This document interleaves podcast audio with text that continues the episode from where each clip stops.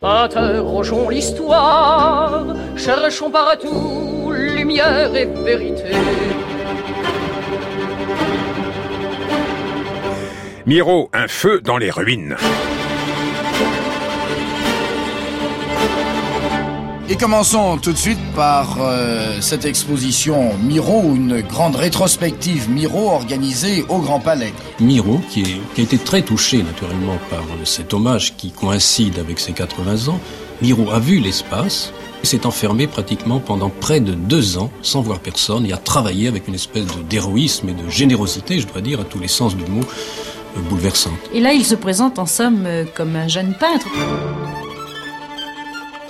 C'est cette année la deuxième exposition Miro au Grand Palais. La première, vous en avez entendu écho avec Mourouzi, avait eu lieu en 1974, au lendemain donc de ses 80 ans. Jacques Dupin, qui avait travaillé de très près avec lui, disait que Miro faisait le désespoir des biographes tant il avait mis tous ses soins à vivre à l'abri de l'anecdote et du pittoresque. C'était un homme à ranger ses tubes de peinture toujours dans le même ordre, à étiqueter tous ses flacons, et il renforçait l'image de régularité qu'il renvoyait en opposant de longs silences à qui aurait voulu en savoir trop? En réalité, la discipline qu'il s'imposait était sa manière de lutter contre la tentation de l'enlisement qu'il habitait. Sa méthode était de remonter sa pente, mais sans la quitter. L'instinct demande à être dressé par la méthode, mais l'instinct a d'abord aidé à découvrir la méthode. Après la guerre, on sait qu'il connut une renommée mondiale, son activité se démultiplia, il laisse trois fondations à Barcelone, à Palma et à Montroi, en Catalogne, je le prononce à la française. Mais là encore, il faut dépasser les apparences. Au plus haut du triomphe du fascisme, il s'était réfugié à Majorque, n'imaginant certes pas qu'il pourrait plus tard y faire construire son fameux grand atelier. Et il s'était préparé au silence de la clandestinité. Quand les moyens de travail manqueront, disait-il, j'irai sur la plage et j'utiliserai un roseau sur le sable. Ou bien, ajoutait-il, je dessinerai en pissant sur la terre sèche. C'était un peintre tellurique Combien de fois n'a-t-il pas répété qu'il gardait les deux pieds dans la terre catalane pour mieux bondir vers le ciel? C'était aussi un peintre du ciel. Je dessinerai dans l'espace vide le mouvement et le chant des oiseaux. Il prévoyait toujours, en ce début des années 40, que tout cela serait ensuite emporté par le vent. Prévision, heureusement, démentie. Le feu est dans les ruines et il ne faut pas nourrir les chiens noirs de la mélancolie. La marche de l'histoire. Jean Lebrun sur France Inter. Rémi Labrusse, bonjour. Bonjour. Très beau livre, original, d'un ton nouveau, chez Azan, Le feu dans les ruines. J'ai emprunté le titre de l'émission à votre livre. Vous appartenez depuis longtemps à la petite famille Miro, et notamment par l'intermédiaire de ce poète que je citais d'entrée de jeu et qui était si proche de Miro, Jacques Dupin. Oui, euh, c'est vrai qu'une des caractéristiques de, de Miro, c'est qu'il a été très proche des poètes depuis très longtemps. Euh, c'est une sorte de compagnonnage qui pour lui a été fondateur et, et celui qui a finalement le plus euh, euh travaillé avec lui, c'est Jacques Dupin jusqu'à sa, sa mort il y, a, il y a quelques années. Euh, et c'est une, une, caractéristique assez rare finalement d'avoir son œuvre construite parce que Dupin avait fait son catalogue raisonné par un poète, mais un poète qui euh, se met au service du peintre. C'est pas le peintre qui est au service du poète, comme c'est souvent la, le cas dans, dans, dans, une tradition littéraire européenne. Là, c'est vraiment le poète qui, qui a accompagné le peintre euh, et qui l'a euh, qui, qui l'a poussé d'abord à la création, puis ensuite qui a, qui a montré son œuvre puisqu'il a fait son catalogue. Votre livre est un livre de poète, mais vous savez, moi, je vais ranger les tubes, euh, étiqueter les flacons, euh, imposer un ordre chronologique avec la question banale c'est un catalan à 100%. Enfin, c'est une formule d'ailleurs qui reprenait. Ouais, comment ça commence, quoi? C'est sûr que ça commence en Catalogne, il n'y a aucun doute, et que quand on est catalan, j'ai l'impression en tout cas que quand on est catalan à la fin du 19e ou début du 20e siècle, on l'est de toute façon à 100%. Parce que c'est un moment où la Catalogne prend conscience d'elle-même, où la langue se revivifie, la langue catalane, et où euh, donc l'identité de toute une culture euh, multiséculaire euh, essaye de se mettre au présent et de s'affirmer. Donc de toute façon, catalan, ça veut dire catalan à 100%. Ça passe par le port de Barcelone, euh, avec sa fortune singulière euh, dans l'histoire de l'Europe. Mm. Ça passe par le commerce. Son père est un commerçant qui a bien réussi, mais pour lui, la figure du catalan, c'est le paysan. Oui, alors bien réussi, il faut pas non plus trop exagérer. C'est-à-dire que c'est une vraiment classe moyenne, quoi. mais ce sont des gens qui ont des racines artisanales, pas paysannes, mais artisanales, et, et donc qui sont pas, disons, barcelonais. Même s'il a grandi à Barcelone, bon, comme nous, on peut grandir à Paris, euh, il, a des racines soit à Palma, donc dans les aux Baléares, euh, soit euh, dans le sud de la Catalogne à Tarragone. Et là, vraiment, il y a un contact effectivement avec cette cette, cette paysannerie qui qui est la fierté du peuple catalan, quoi. Premier tableau, on le voit bien sûr à l'exposition du Grand Palais, premier tableau euh, fameux, c'est la ferme, enfin qui n'est pas une ferme appartenant à la famille depuis longtemps, qui a été achetée par euh, le père une fois qu'il a mieux réussi. Tentative de description de la ferme par Pierre Descargues, interrogeant en 1974 Miro. La Catalogne, c'est capital pour moi, la Catalogne la Catalogne et euh, concrètement Tarragone et, euh, et la de Paris. Voilà, c'est le, le, pôle capital de mon œuvre. Oui, mais peut-être vous nous décrivez une maison, votre maison, ou bien une maison que vous avez bien aimée. Oui, euh, ma maison, c'est euh, une propriété que mon père avait achetée quand j'avais 18 ans. Alors, à partir de cette époque-là, moi, je l'ai tout, tout le temps. Et même comme j'habitais Paris, j'ai resté six mois à Paris et six mois à Montreuil. J'ai jamais perdu le contact avec Montreuil. Vous voulez pas nous la décrire, cette maison? Dites-nous comment elle est. Ah oui, la maison, c'est une maison bourgeoise, mais d'une très grande beauté. Bien sûr, mais comment elle est? Elle est en pierre? d'une très grande beauté. Oui, elle est en pierre avec un toit comment? Ah oui, les murs sont peints en blanc, avec de la chaux. Alors, ça, ça se dégage du ciel bleu, ça c'est magnifique. Il y a des arbres magnifiques, il y a des eucalyptus, il y a les potagers, tout ça, c'est très très beau. Et puis, il y a un endroit pour les chevaux, peut-être? Oui. Oui, bien sûr. Et puis, il y a, y a un puits, sans doute? Oui, il y a un puits, oui. Et qu'est-ce qu'on voit encore? Il y a des palmiers peut-être Il y a des palmiers, oui. Il y a des palmiers et surtout des eucalyptus. c'est ce tableau de la ferme que vous venez de décrire vous-même, Jean Miro. Hein? Alors la ferme, c'est à Montreuil. Je le prononce à peu près comme euh, Miro. Il faut pas voir ça comme une terre d'enfance. C'est une des originalités de votre livre, Rémi Labrusse, que d'insister sur le choc extraordinaire, prémonitoire, primitif, qu'un été dans cet endroit en 1911 a provoqué comme une résurrection chez Miro. Oui, oui. Euh, bah Miro, c'est un moderne. Hein, c'est quelqu'un qui, comme nous, vit dans les villes, au bout du compte, et donc euh, la campagne, il la découvre effectivement à 18 ans. Alors c'est un peu exagéré. Il, avait des, des, moments d'enfance à la campagne aussi, mais euh, c'est cette ferme qu'il décrit comme très belle. Je trouve ça génial parce que euh, c'est beau, mais bon, euh, voilà, on n'est pas, on n'est pas au château de la Belle au Bois dormant du tout, du tout. C'est vraiment des murs de pierre. J'en sais rien parce que c'est recouvert de chaux blanches, effectivement, comme il le dit. c'est une maison bourgeoise fin 19e et sur une plaine assez austère au bout du compte. C'est-à-dire c'est très très plat, c'est entre la mer et, les collines, mais c'est ni au bord de la mer ni dans les collines. Ça n'a rien de pittoresque en fait. C'est vraiment l'endroit où on travaille la terre, où on s'enracine, où on se met les, mains dans la glaise. Euh, ce qu'il n'a pas fait, mais ce qu'il a regardé, vécu, ce qu'il a, ce qu'il a senti résonner en lui. C'est la terre qu'il travaille bah, il la travaille pas du tout. Qui non, le mais, travaille. Oui, voilà, exactement. C'est la terre qui le travaille lui. Euh, c'est là où il a besoin effectivement d'avoir cette espèce de rencontre avec la réalité qu'il n'a pas dans les villes. Et, et bon, tout, toute sa vie, comme il le dit, ça c'est totalement magnifique parce que c'est pas non plus vrai chronologiquement. Il dit six mois à Paris, six mois à Montreuil. Euh, évidemment, c'est faux. C'est pas ça se marche pas aussi clairement. Mais il y a cette espèce de dualité absolument tranchée chez lui entre le monde de l'imaginaire qui est Paris ou qui est la ville, disons, hein, et puis euh, cette réalité vibrante, quoi, intérieure en fait, qu'il va retrouver euh, en Catalogne. Paris premier séjour, c'est une habitude chez les artistes catalans. Picasso l'a précédé de quelques années. En 1920, et Paris, vous présentez l'expérience qu'il y vit comme un élargissement. Alors, élargissement, c'est-à-dire qu'en fait, il a vécu Paris euh, déjà à Barcelone, parce que Barcelone est absolument ouvert par, vers Paris, quoi. C'est-à-dire, c'est plus ouvert vers Paris que vers euh, euh, Madrid ou vers n'importe quelle autre ville, d'ailleurs. Hein. Donc, il y a cette espèce de, de, de, de cordon ombilical, de, passage constant de, de signes culturels, de littérature, de musique, de peinture, qui fait qu'il connaissait déjà Paris avant d'y être allé. Mais quand il y arrive, c'est comme si le rêve devenait réalité. Donc, effectivement, c'est un élargissement et c'est un élargissement surtout parce que il y rencontre concrètement, il, y noue des amitiés euh, qui sont euh, des amitiés formatrices en fait pour lui. Et quand on lui demande quelles amitiés il a nouées pendant son premier long séjour rue Blomet, 1922-1926, rue Blomet dans le 15e arrondissement, c'est une étoile de la constellation, constellation d'un mot important chez Miro, mmh. surréaliste. Eh ben, aussitôt, il répond des poètes. Mmh. J'ai beaucoup fréquenté les poètes, alors en même temps que les, poètes, ils me, me parlaient de, grands poètes. Et à ce moment-là, j'ai senti le besoin de dépasser la peinture, d'aller beaucoup plus loin que la plastique pure. Ces poètes, c'était les surréalistes Oui, les, surréalistes, oui. Et en même temps, je lisais tous les grands poètes, Jarry, Nouveau, Lautréamont, Rimbaud. Alors c'est cette atmosphère-là qui m'a fait changer, oui.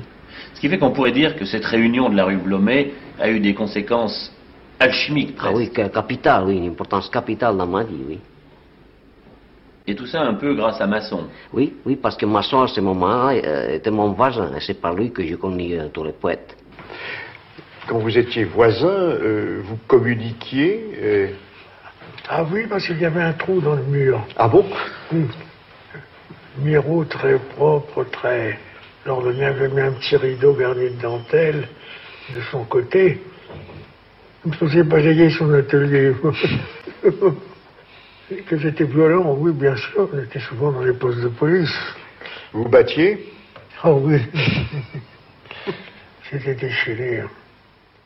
André Basson, très vieux, 1982, mais déjà, il paraît beaucoup plus vieux que les autres de son groupe, alors qu'il a le même âge au début des années 1920. Parce que il a fait la guerre, il a fait Verdun. Le surréalisme pour lui est né de l'expérience de Verdun. Il fait figure de, maître, oui, complètement. Alors qu'il est même plus jeune en fait que la plupart de, ses, oui, de, de, ses amis, plus jeune que Miro, nettement plus jeune.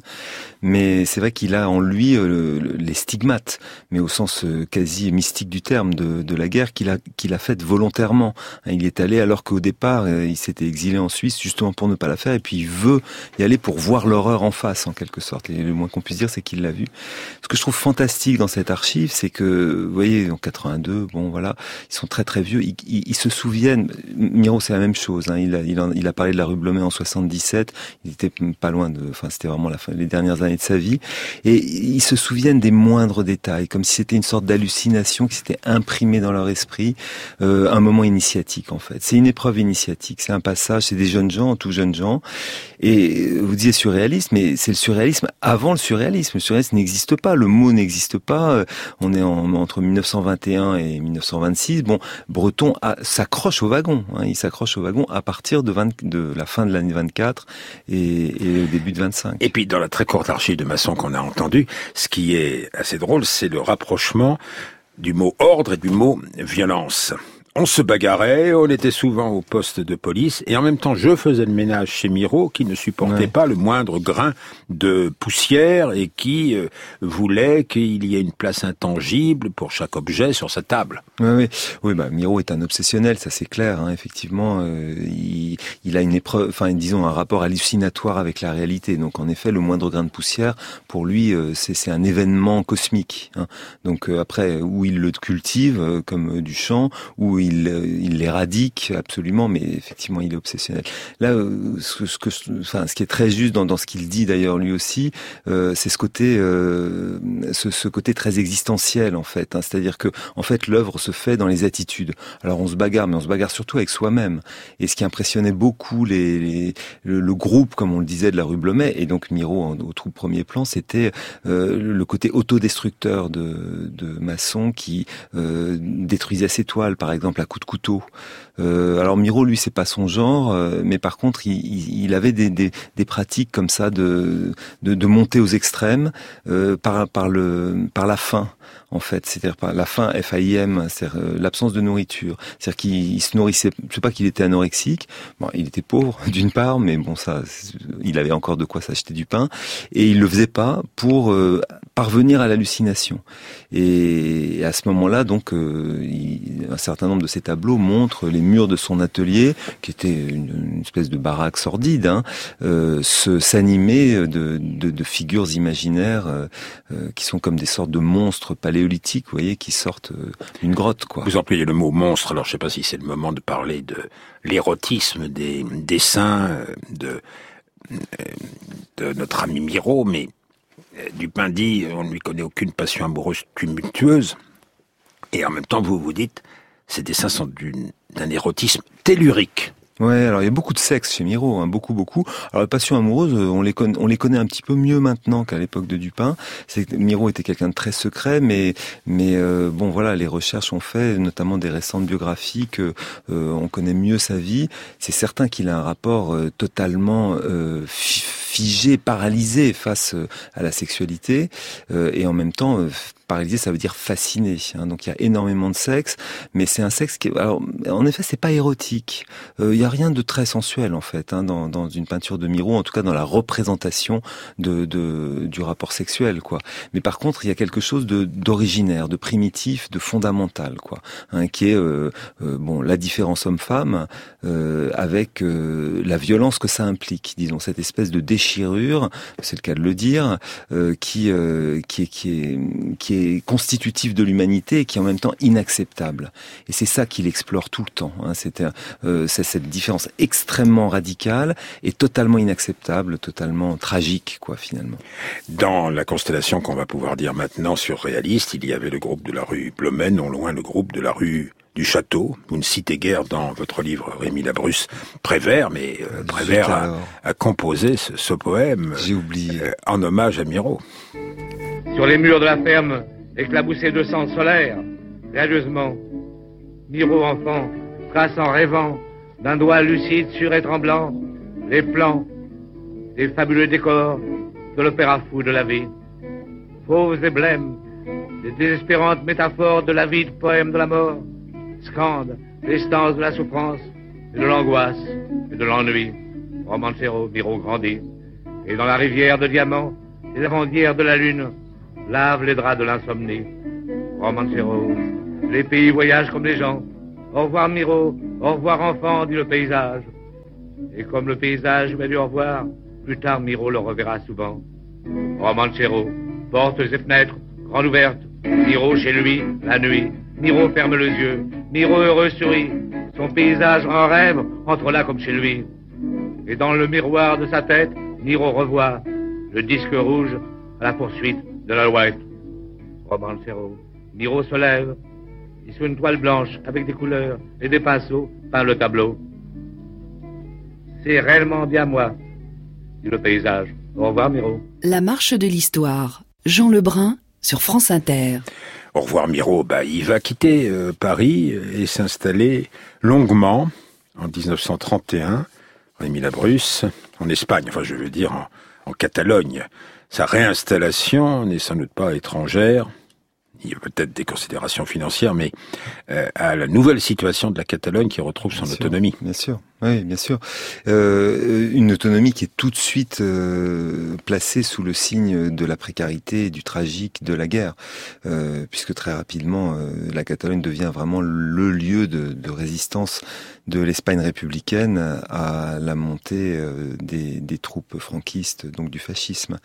Euh, et donc, il y a finalement aller se réinstaller en Catalogne, c'est un acte de résistance, c'est un acte de construction d'abord, disons, d'une d'une ouverture d'une Catalogne internationale, euh, au sens politique du terme aussi. Enfin, euh, c'est une Catalogne d'extrême gauche, disons, de gauche puis d'extrême gauche. Euh, et puis très rapidement, c'est aussi une Catalogne qui qui est un rempart contre le pire. Mais dans cette Catalogne, des courants modernistes, fidèles en cela à la tradition historique de découverte pionnière de la Catalogne, s'était inscrit avec notamment cet immense architecte qui va jouer un rôle important dans la vie de Miro, qui est certes oui, José Louis certes. Oui, certes, effectivement, Joseph Louis certes, à ne pas confondre avec son oncle qui lui était plutôt du côté fasciste justement, va être le grand architecte moderne. C'est intéressant, si vous voulez, parce que c'est un disciple de Le Corbusier au bout du compte, et en même temps, c'est quelqu'un qui, à partir des, des, des, des, formes hum, totalement modernistes et mécaniques de Le Corbusier, essaye de réintroduire de la sensualité, de, de, de c'est un mot un peu bête, mais de l'humanisme. Et donc, il va chercher des, des, des formes dans la dans l'architecture vernaculaire, l'architecture paysanne. Alors ça, évidemment, ça parle immédiatement à Miro, et ils vont avoir une amitié qui va être qui va durer toute leur vie. Mais ça commence effectivement dans cette Catalogne des années 30, et puis ensuite ça se continue à Paris en 37. Alors 37, exposition euh, universelle. Est-ce qu'il y aura un pavillon de l'Espagne républicaine qui déjà fléchit euh, sous le poids de la guerre Oui, c'est une détermination qu'affirme justement certes. Ce pavillon était un peu un pavillon et une aventure en même temps parce qu'on n'avait pas beaucoup d'argent pour le faire. Et ça a été décidé au dernier moment que la République espagnole serait représentée dans l'exposition 37 et qu'il y aurait euh, un pavillon euh, dans les jardins du Trocadéro qui était évidemment, quand on le voyait, écrasé par les pavillons allemands d'un côté et les pavillons russes de l'autre. Euh, je me rappelle d'une anecdote, c'est qu'on était à côté du, du, pavillon polonais et un jour, quand on a, on a convaincu Picasso de nous prêter des sculptures qu'on a amenées à Paris, il y avait une très belle sculpture euh, d'une femme à la Picasso, n'est-ce pas? Et alors les, les, personnes en charge du pavillon polonais est venues protester. Je dis pourquoi? Parce qu'il n'y avait pas une ligne claire de démarcation. Ils pouvaient croire que c'était fait par un sculpteur polonais. ça ne lui plaisait pas beaucoup. Alors c'était toute une série d'aventures comme ça, et on a finalement convaincu Picasso qui a fait le grand Guernica, n'est-ce pas, à l'entrée du pavillon. Euh, notre ancien ami Calder a fait une, fameuse fontaine de mercure que tout le monde a admirée. Euh, C'était difficile d'introduire Calder dans, dans l'équipe parce qu'il n'était pas trop espagnol. Et alors le, le, commissaire général protestait. On a dit Calder et Calderon sont deux noms à peu près pareils. il pourrait très bien passer. Et finalement, il a passé parce qu'il n'y avait personne d'autre qui pouvait faire ce qu'il a fait. Une émission de Pierre Descartes, toujours, c'était encore en 1974, au moment de la première exposition Miro au Grand Palais. Et alors, en 37, exposition universelle à Paris, ouais. qu'est-ce qui présente dans le euh, pavillon de l'Espagne républicaine Miro? Un paysan, peut-être? Un énorme paysan qui tient une faucille à la main et qui est en colère c'est le titre, un paysan catalan en révolte ou en colère.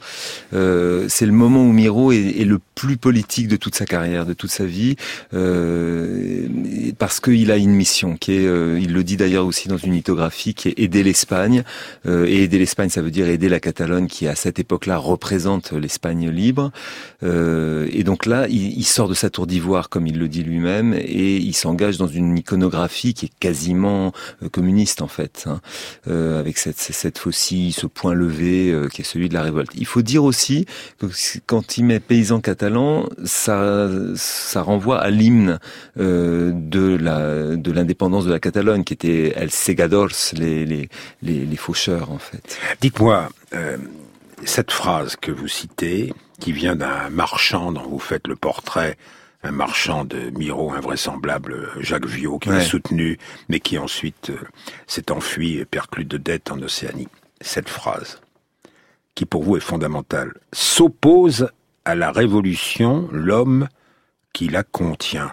Pouvez-vous nous l'expliquer? Oui, bah, c'est-à-dire que chez Miro, il y a, il y a toujours une, une, sorte de d'hésitation, mais d'hésitation euh, profonde, très très sérieuse entre euh, extraversion, introversion. Vous voyez, je, je, je, vais vers le monde et en même temps, le monde c'est moi, c'est mon intérieur. Hein.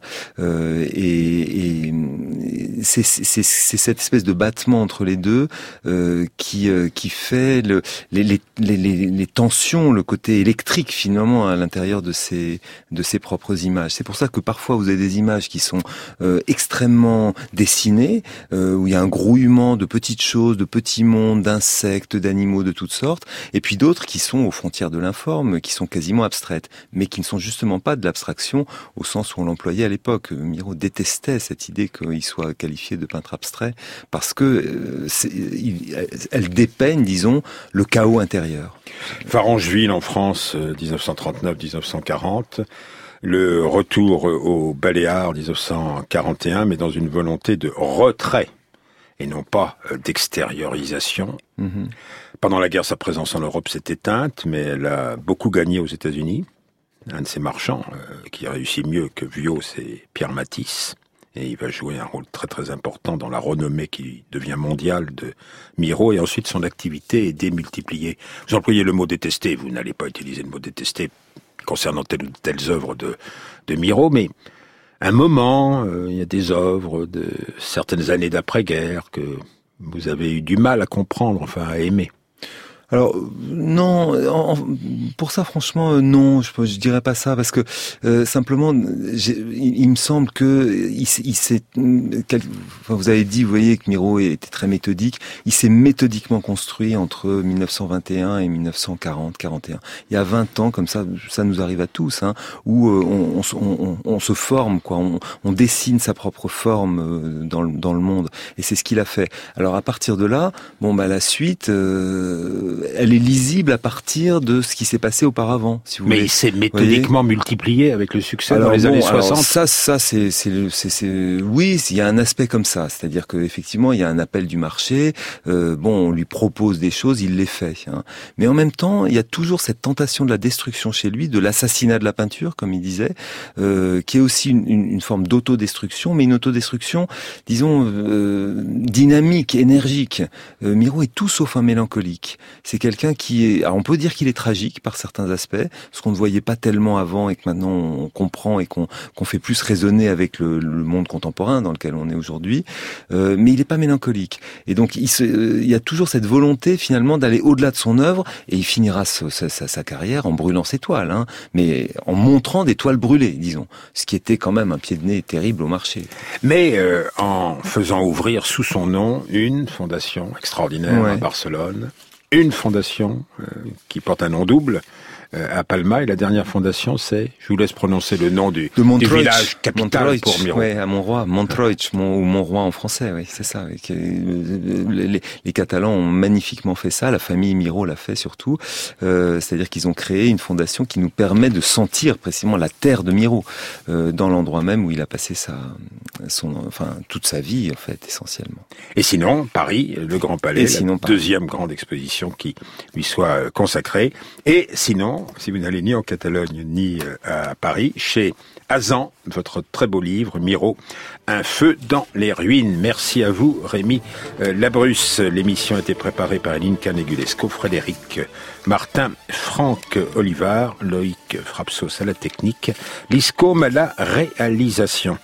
Et vous n'avez pas peur d'aller dans des espaces extraordinaires, euh, Mathieu Vidard. Encore un très vaste sujet, j'allais dire tellurique. Une question simple, comment apprendre aujourd'hui au XXIe siècle, voilà. Bah oui, bah oui. Avec François Tadei, hein, qui a beaucoup d'idées sur la question. La tête au carré.